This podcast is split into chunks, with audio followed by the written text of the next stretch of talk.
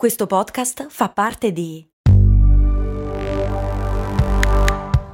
Voice Podcast Creators Company. Se a volte ti senti così, ti serve la formula dell'equilibrio. Yakult Balance, 20 miliardi di probiotici LCS più la vitamina D per ossa e muscoli. Benvenute cari ascoltatrici e cari ascoltatori a una nuova puntata di Cose Molto Umane, paralisi ipnagogiche. Cosa sono? Eh, non so se l'avete mai sentito nominare. Le paralisi ipnagogiche... Ma... Le paralisi ipnagogiche sono conosciute anche come le paralisi nel sonno e sono delle paralisi che ti capitano nel sonno. Quando sei in dormiveglia, ogni tanto capita, non a tutti, e poi arriviamo a capire un po' le cause, la vittima della paralisi, la, vi, la vittima, perché fa schifo la paralisi, la vittima apre gli occhi, è consapevole e cosciente di dove si trova, ma non riesce a muoversi. Non solo, a volte ha anche la sensazione di non riuscire a respirare. In realtà è illusoria, nel senso che respira, non si muore di paralisi ipnagogiche, ma non riesci davvero a muoverti. E non solo, di solito ti viene da chiamare aiuto. Soprattutto se dormi in compagnia ti viene da chiamare eh, chi dorme di fianco a te per farti scuotere o svegliare del tutto perché capisci che c'è qualcosa che non va. Ma di solito, quando cerchi di urlare, viene fuori questo. Ah!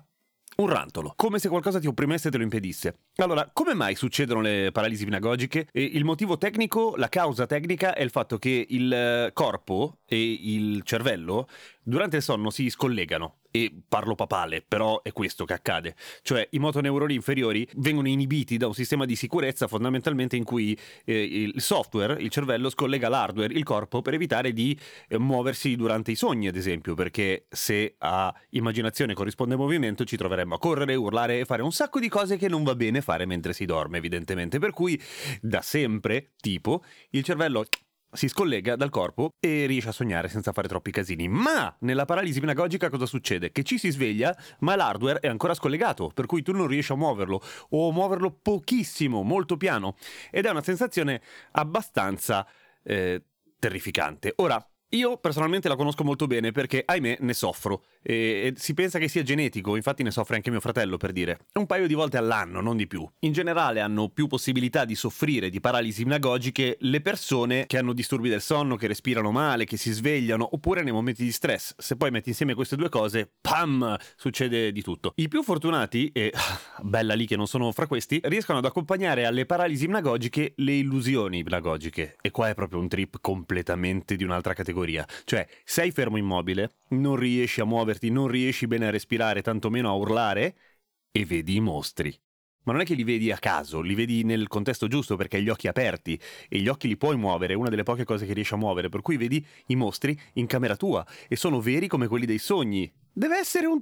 Eh, non male, non male. Comunque, metodi testati personalmente per sopravvivere a una paralisi ipnagogica, non a curarti dalle paralisi ipnagogiche, ma a, a, a superarla. Se ti capita, ricordati che non stai per morire soffocato bene o male ce la farai. Non disperare, non cercare di urlare, concentrati tantissimo a cercare di muovere un arto per volta. Ogni tanto ce la fai. Oppure cerca di muovere velocemente la testa, come per scuoterti per svegliarsi. Ogni tanto funziona anche questo. Se per culo invece ti svegli che sei sul bordo del letto e riesci a muoverti un pochino con tanto sforzo, buttati giù. Questa funziona sempre. Male che vada, tieni duro. Ricordati che al massimo durano un paio di minuti. Sembrano 5 anni, è vero, però comunque sono 2 minuti. E se poi ti riesci a svegliare, cambia posizione. Così non ti viene più. Una volta ho avuto una paralisi ipnagogica mentre ero in pullman e di fianco a me c'era una persona, una mia amica per fortuna, e quindi mi ha raccontato che cosa succede da fuori quando uno ha una paralisi ipnagogica. Niente, vedi uno con gli occhi aperti, che respira in modo rumoroso e che ha la faccia del terrore. A domani con cose molto umane!